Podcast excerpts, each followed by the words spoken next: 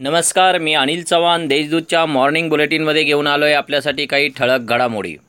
अहमदाबाद आणि विजयनगर या ठिकाणी रुग्णालयांना आग लागण्याची घटना नुकतीच उघडकीस आली आहे.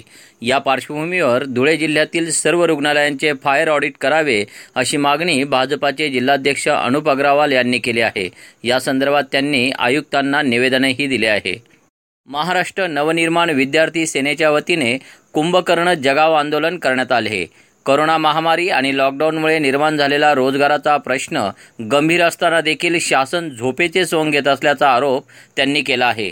जुन्या महापालिकेच्या प्रवेशद्वारासमोर त्यांनी आज हे आंदोलन केल्याने साऱ्यांचेच लक्ष वेधले गेले. धुळे तालुक्यातील कापडणे येथील कपिल रवींद्र बोरसे या बत्तीस वर्षीय तरुणाचा मालेगाव नजीक झालेल्या अपघातात मृत्यू झाला. पुणे येथे नोकरीचा शोध घेऊन तो आपल्या गावाकडे परतत असताना अज्ञात ट्रकने धडक दिल्यामुळे ही दुर्घटना घडली. धुळे शहरातील कोविड केअर सेंटरला चोवीस तास वीज पुरवठा करण्याचे निर्देश मनपा आयुक्त अजित शेख यांनी वीज कंपनीला दिले आहेत. विद्युत मंडळाच्या तांत्रिक दोषामुळे तसेच बाबळे व सुकत येथील पंपिंग स्टेशनवर वारंवार झालेल्या खंडित विद्युत पुरवठ्यामुळे पाणी पुरवठा विस्कळीत झाला आहे. या संदर्भातही आयुक्तांनी सूचना केल्यात. आणि आता बातमी करोनाची पण जरा वेगळी.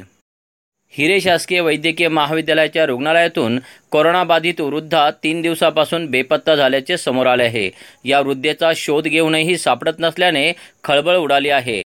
रुग्णालय प्रशासनाच्या दप्तरी सिंदेखेडा सेंटरला हलवल्याची नोंद आहे. मात्र जिल्हाभरातील कोविड सेंटरमध्ये तपास करूनही वृद्धा अद्याप सापडलेली नाही. जिल्हाभरात कोरोनाचा कहर सुरूच आहे. गेल्या चोवीस तासात तब्बल दोनशे एकोणतीस नवीन रुग्ण आढळून आल्याने जिल्ह्यातील बाधितांची संख्या चार हजार सहाशे बावीस इतकी झाली आहे. दोघांचा मृत्यू झाल्यामुळे जिल्ह्यात आतापर्यंत एकशे अठ्ठेचाळीस जणांचा कोरोनाने बळी गेला आहे. तर आतापर्यंत तीन हजार नव्याण्णव रुग्ण बरे होऊन घरे परतले आहेत. या होत्या आतापर्यंतच्या ताज्या घडामोडी. ताज्या बातम्यांसाठी वाचत रहा दैनिक देशदूत आणि भेट द्या W W dot Deshdoot dot com या संकेतस्थळाला. धन्यवाद.